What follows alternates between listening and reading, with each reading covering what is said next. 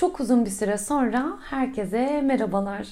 Gerçekten çok uzun bir süre oldu. Çünkü en son podcast'imi Mayıs 2022'de yayınlamışım. Aslında bu kadar uzun bir ara vermeyi planlamamıştım. Ama bazen planlarımızın dışına çıkmamız gerekebiliyor. Ya da hayat bizi planlarımızın dışına atabiliyor. En son 2022'de kalmıştık. Şimdi 2023'e geldik.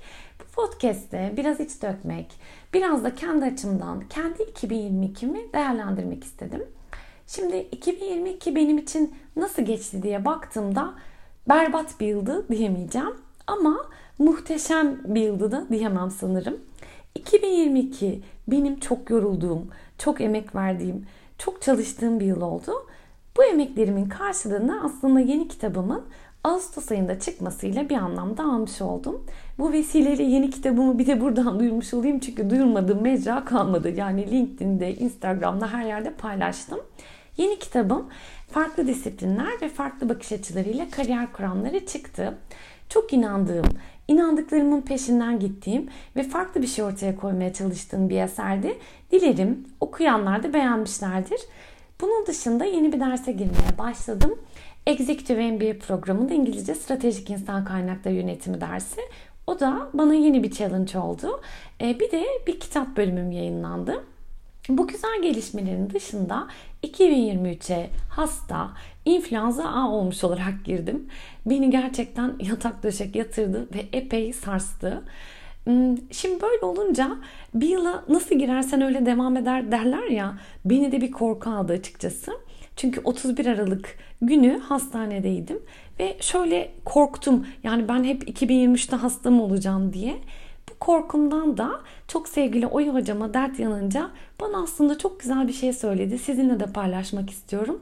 Dedi ki, övgü dedi, bırak senin 2023'ünde Şubat'ta başlasın, ne olmuş? Doğru, benim 2023'ümde sağlıkla, saatle Şubat'ta başlasın. Kendisine bana ilham olduğu için buradan da teşekkür etmek istedim. Şimdi bu hastalık beni sarstı demiştim. Sarsılmalarım sadece o hastalıkla olmadı aslında. 2022'de sarsıldığım, kalbimin kırıldığı, içimi hüznün bastığı dönemleri zaman zaman yaşadım. Yani hatta biraz fazla yaşamış olabilirim.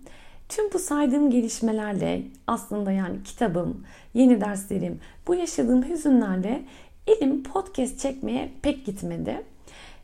Biraz da bence insanın moralinin, motivasyonunun ve enerjisinin de yerinde olması lazım podcast çekmek için. Şimdi durup düşününce böyle zamanlardan bir şekilde sıyrılmak gerektiğini düşünüyorum. Yoksa bir sarmalın içine, üstelik de negatif bir sarmalın içine çekiliveriyoruz. Ve bu sarmallar da pek iyi olmuyor aslında. Belki aramızda böyle sarmallar yaşayanlar vardır diye kendime sık sık hatırlattığım bir metaforu sizlerle de paylaşmak istedim. Bu metafor Alice Harikalar Diyarı'ndan, ancak o çok klişeleşmiş Alice ile tavşanın hikayesini anlatmayacağım. Yani bundan emin olabilirsiniz. Kitapta beni etkileyen farklı bir metafor var aslında. Belki size de bir ışık tutar diye bahsetmek istedim. Bu metafor sahte kaplumbağa ile ilgili.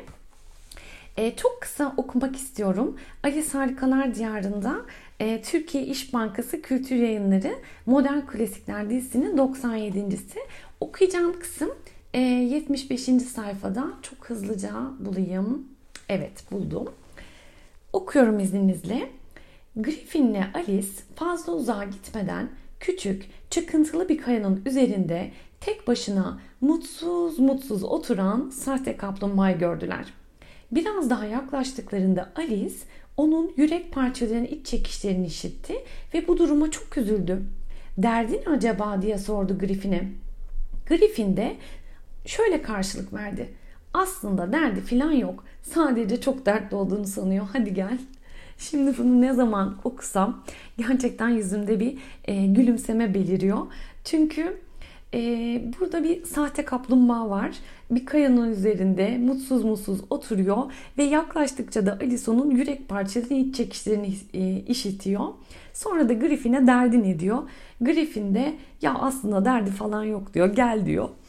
Şimdi bazen biz de bu sahte kaplumbağa gibi derdimiz yokken kendimizi çok dertli sanabiliriz. Ya da Onlar bize derttir de dışarıdan bakan birine, mesela Griffin gibi, aslında derdi falan yok da dedirtebilir. Herkesin derdi kendine büyük aslında. Bunun tartışmasına tabii ki girmeyeceğim.